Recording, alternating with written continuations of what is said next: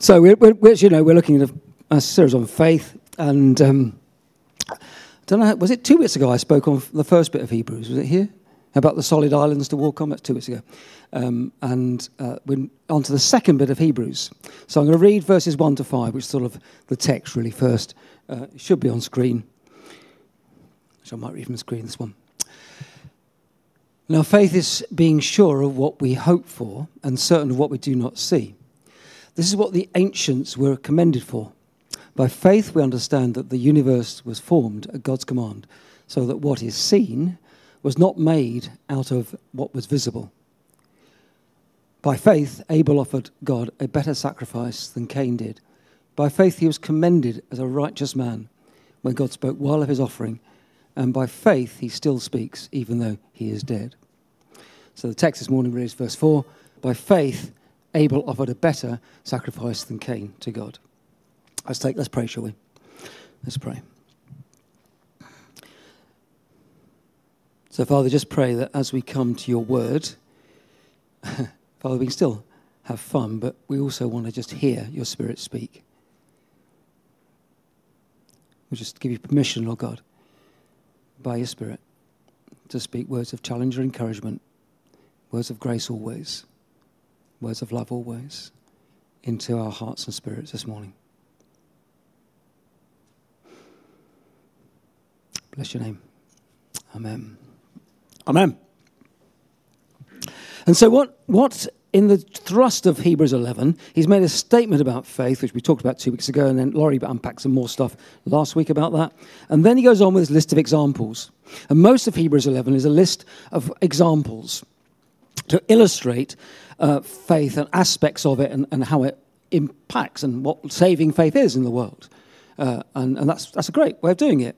And some of you here uh, have, um, like me, been teachers in a past life or present life, uh, and you'll know how that's a very powerful technique. You've got a difficult concept, and you use an example, right, to try and, try and explain it. Yeah, get that?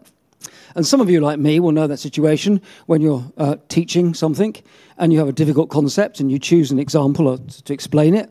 And halfway through the explanation, you think, this is more complicated than the original thing. Yeah, who's got that? And you carry on for a bit longer thinking, and they think, no, this is really not good. I need to get back to the basic idea. And this, I have to say, when I, I think I shared two weeks ago, I had to preach on this passage long, long time ago when I was 18. Uh, and I get this feeling with this first bit here. Our writer is going to give examples of faith. Faith is being sure of what we hope for, of, of, of taking God at His word, of, of trusting that when He says it's solid, it's solid.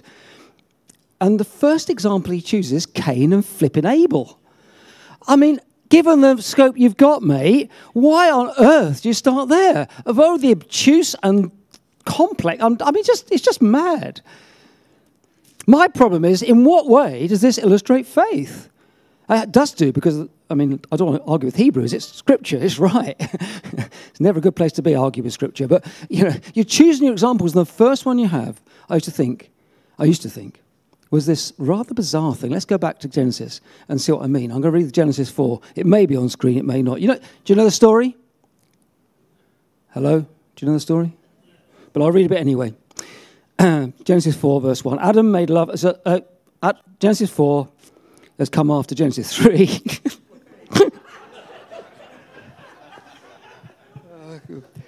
it's the way I tell them. Um, Genesis 3, they've been thrown out the garden, right? And they've put the cherubim and the flaming sword thing to stop them coming back in, right? By the way, I'd, it only quite recently occurred to me that all this stuff in Genesis 4 is happening outside the garden. But you can still see the garden. There's still the cherubim and the flashing sword. They've not been thrown a million miles away. That happens to Cain later, but they're still in sight of the garden. The Lord God is still walking in the garden. I, I, and then my mind goes like this How on earth do they sleep? There's a flaming sword washing around the whole time. Presumably it's 24 hours a day. I mean, how do you sleep with a flaming sword and a cherubim next door to you? I expect they went a bit further away, actually, just a bit safer. This is, this is they are fallen, but not forsaken. Part of the whole story of the brilliant way that God, I mean, we're sinful. Amen? We rebel against God. But God is so gracious And these are, for these guys, faith isn't like it is for a lot of our people we meet in day to day lives, out in the street, in Amersham, in Costa, wherever you are. They don't even know there is a God. You have to start the conversation trying to convince them there was a, a loving, personal, infinite God. Now, that's not a problem for Adam and Eve and Cain and Abel. The flipping garden's just there. But the separation has come.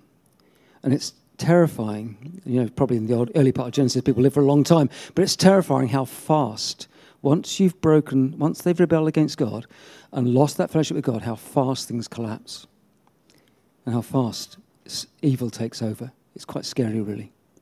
Had I gone to that? Oh, no, yes, gentlemen. So that's where they are, okay? Uh, Adam made love to his wife Eve, and she became pregnant, Genesis 4 1, and gave birth to Cain, firstborn, Cain. It cannot not have been somewhere in Eve's mind, I don't think, that the promise that comes in the judgment really it's spoken to the serpent, isn't it? You know, you will bruise his heel and he'll bruise your head. The promise that there will be a seed that will win it back, which of course is Jesus, and Eve had no concept, I suspect, of how far that might be. She's got a boy. Is this the seed? Boy, was she wrong, if that's what she thought. Sometimes parents have unrealistic expectations for their kids. I never thought my sons were Jesus. That's all right. Don't worry about that. But another bad. Just so they might actually live in the UK near me sometimes. Um, uh, latest, so she, she, said, "With the help of the Lord, I brought forth a man." She said. Um, you can imagine it, can't you? Just take you back there to Adam and Eve. They've got the first baby. Whoa! And they've got to give him a name. And these days, of course, you go online and go to the naming websites. And so they go online and go to the naming websites and saying, oh, what's the favourite boy's name in the last wherever? Adam. And that appears to be all there is. In fact, that's the only name. Uh, that's, that's going to be embarrassing. Um, two Adams can't do that. I haven't got surnames yet. No one's invented those yet. So what we're we going to do? Uh, well, we've got a, a got. That's a good word. We'll do the word. Cain apparently is like the Hebrew word for got or to get um, got a man. And then she had a brother boy. Later, verse 2, she gave birth to brother Abel. Some of the scholars, and I, I, my Hebrew is worse than my French, which is saying something, but uh, some of the scholars say you could be the twins. Later might mean, you know, just a bit later. Makes sense? Or it could be 100 years later, apparently. Um, anyway, Cain's the older and Abel's the younger. Now, Abel kept flocks and Cain worked the soil. Again, does anyone think about that? Just hold on a second. Cain worked the soil fine. Abel kept flocks, but they don't, they're not allowed to eat meat until Genesis, whenever it is nine. After, is it? What are they keeping flocks for, I'm thinking? Clothing, presumably, or manure? But I do not know. Sorry, that's just the whole of this story. Hebrews 11. Why do you use Cain and Abel? There's so many questions about this story. In the course of time, verse 3 gets, gets serious now. Cain brought some fruits of the soil as an offering to the Lord. And Abel also brought an offering, fat portions from some of the firstborn of his flock. The Lord looked with favor on Abel and his offering, but on Cain and his offering he did not look with favor. So Cain was very angry, and his face was downcast. Uh, I will go on a second, but let's just do that bit first. There's not, Genesis doesn't really say much more about why Cain's offering was unacceptable and Abel's offering was acceptable. There are hints, possibly, but then there's Hebrews 11. The difference is Abel offered by faith, and Cain didn't. Now, later on, the, later on as we go through it, we see that Cain's character comes out in the way he responds and, and the way he does not hear God uh, attempt to bring him back online and he kills his brother and then gets excluded and all stuff. But at this point, when they bring their offering, very, very early on, this is. This is, you know, they're just the first two people. Uh, and, and they come, presumably, I imagine they get near the cherubim and take it towards the garden, I presume. And they make their offering, their worship. And already you've got this, it's possible to bring an offering, do the right thing, but do it from a situation which is, I don't know, a religious spirit, carnal worship that doesn't come from faith. And, and, and there's hints in the text because Abel brings the fat portions of the firstborn. A hint that he tries to do the absolute best he can. that He realizes.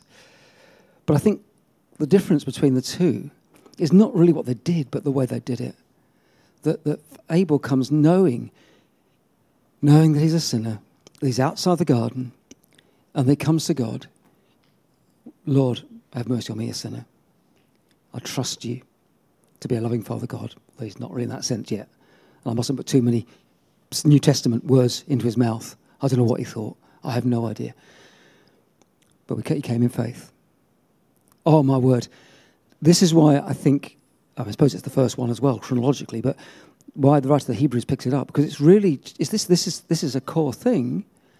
Externally, they both do the right thing. They bring an offering of what they've got. You can't complain really that Cain didn't bring flocks. He only he, he was he was he was farming. He brought what he had.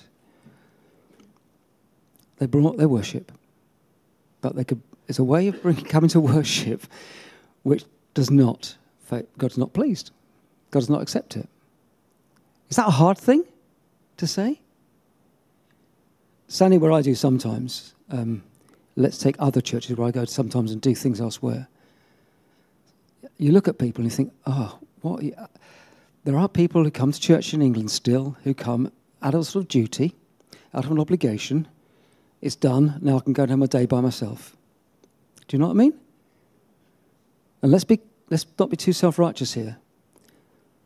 I mean, I mean, we're just so glad, Laurie and me, that people have come back and have engaged in family. We're so glad that you made the effort. But sometimes it becomes a habit for us too, doesn't it? And we just come and turn up and go through the motions. What are you doing? There is not a cherubim and a flaming sword here, but you come into the presence of a holy, almighty God. And you don't do that cockily ever. You don't do that just because it's a thing to do.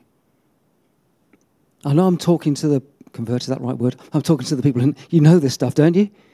And we're the people who do come, Lord, be merciful to me, a sinner. I can only stand, God. I only come, only come near to your presence out of faith, out of trusting your word and your promise. When Abel did it, the promise was a long time in fulfillment. Who knows how many years? Maybe if you take the paleontology, it's a 100,000 years. Maybe if you take the Genesis dates, it's five, five or 6,000. Who knows? Long time anyway. I can only come into God's presence on that basis. And, and, and to go on to in the Hebrews thing, go back to Hebrews. I'm going to make you work here. Oh, go back to Hebrews, get to verse 6. and without faith, it's impossible to please God. Because anyone who comes to him must believe that he exists and that he rewards those who seek him. That's let's forget the second bit. Without faith. You see, there's a, a right approach in worship and that's what our writer picks up. And the right approach is worship in faith that I believe you're there, God, and I believe your promises for me. And that for us, guys, means we know that we're sinners. We're saved by grace. We have every right to be here, but it's a right that's not ours by right. It's a right given to us by Jesus. Amen? It's a right that we claim, but in that position of Lord. And Cain comes, I think. That's my, my, my, my, my spin on this. I think it's the uh, uh, writer Hebrews thing as well. Cain comes not in that attitude. You can tell it from what happens later. Oh, the descent, the collapse. Back to Genesis. Sorry, Paul. Back to Genesis. So it says, we got to, got, so Cain, verse 5, was very angry and his face was downcast. Then the Lord said to Cain, Why are you angry? Why is your face downcast? If you do what is right, will you not be accepted? But if you do not do what is right, Sin is crouching at your door. It desires to have you, but you must rule over it. So now Cain has done it wrong. Because in some ways he's come with that attitude of, you know, not faith attitude. And God doesn't just say, that's it, off. He just talks to him. The Lord speaks to him and says, Why are you angry? Do what's right. You will be accepted. There's still, you know, grace in Father in this. But if you don't, if you don't move yourself into the position of coming to me in faith, then sin is crouching. It's this picture of a little demon crouching to spring, isn't it? It desires to have you. So much truth in that as well. You see, the enemy wants us to fall, he wants to pull us down, but he, he desires to have us. We can overcome it. We have to choose to walk in the spirit, strength of the Spirit. It's not inevitable here. It's not, it's not that it has to be this way. There's going to be a lot of failure coming on in Genesis, and the story goes on. But, but God says the sin is crouching at your door. Be aware of what, what, you can, what you're getting into here. There's still an offer of grace. Come, do the right thing. Come back in the right relationship. I guess all of you are in right relationship with Jesus. Let's never give up encouraging people to come back in the right relationship. It all starts there for all of us. But Cain said to his brother Abel, Let's go to the field.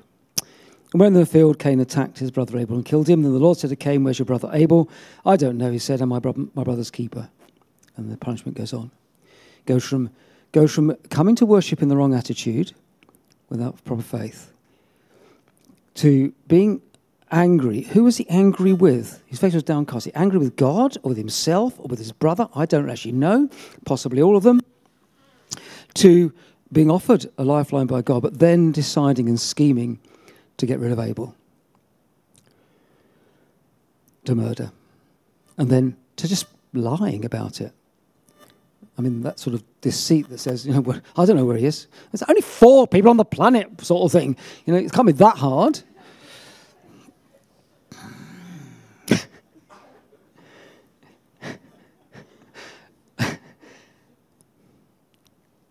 Just want to say, there's something in Cain's attitude here, not his first. So the real sermon's about faith, coming to God and worshiping faith. But there's also something here that just, just struck me when I was reading it. And that's the fact that I think part of Cain's problem was that Abel's was accepted. The scholars, again, don't know how God showed his acceptance, whether fire came down or there's a big sort of, you know, um, I don't know, prize of jammy dodgers or whatever. I don't know what it was, but some way God told Abel it's accepted and Cain it wasn't, right? And I think a lot of Cain's anger is the fact Abel, his younger brother, got accepted. I think uh, I, I just want to say there's something about the way God deals us all individually. Cain's story is not Abel's story and we never would have been. They both had the chance, right? And sometimes, as Christians, we want other people's stories too badly. Sometimes, as Christians, I'll, I'll make it personal to me and Laurie because that's the safe place to go, all right? Okay, as far as I know, and when I get heaven, I may find I'm completely wrong on this. I've never been healed miraculously by prayer. You know, been felt better without things. I'm deaf in my left ear, which is worth knowing that because you want to insult me, do it on this side, and I can't hear you. Um, um, if I sit with you at dinner table, I was you know, that's 20 odd years now, um, and I've, I've had prayed for a lot, right? And and it's not been healed, and clearly God can heal it. And and and, and Laurie's had what, stuff you can't breathe, um, asthma, right? I was healed miraculously. I want to be healed miraculously. Maybe God doesn't love me so much. Do you get where this is going? Indeed, actually, there was a time when a couple of people in, in, would stand up front and say, "Oh, so and so's been healed because God loves them so much." Well, it's true, God, they are, they are true statements, but they're not connected. God has healed them. Amen. God does love them. Amen. But that's not, in a sense, the same causal link. Cain's story was never going to be Abel's story. He didn't, but it, but it could have been. He had a chance to walk with Jesus. And my, and I just want to say to you guys, just if don't ever be jealous of other people's experience the way it's gone. Right? God is brilliantly. Look at look around at you. Look at you. You're none of you the same. It's amazing. Uh, um, I mean, I don't. I do like Eddie Redmayne. So Larry told me, I actually, actually am Eddie Redmayne, but.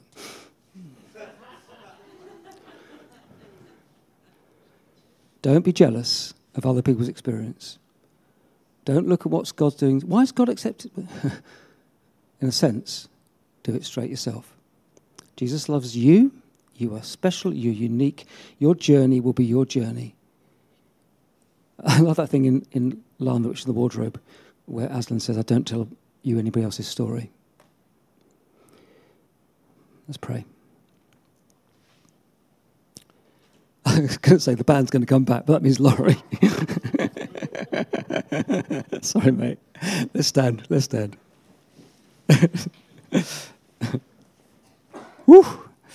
So, God, first of all, just want to say, we just want to confess, first of all, the times we've come to worship, not really in faith, in absolute faith, but locally, just, just my out habit.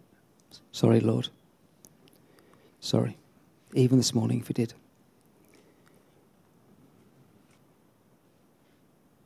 And we're just aware, God, that our only way, our only confidence in approaching you is through the completed work of Jesus. And we have faith to believe that is absolutely effective for us. And we stand in your presence as your kids, loved by you, closer to your presence than Cain and Abel ever were, because they had a cherubim in the way. And spiritually, we're in your presence now. Holy Almighty God, we worship you. Father, just help us to never be jealous of other, of other Christians around us. Help us always to see what you're doing with us. And we thank you for your love. And we're going to worship by faith.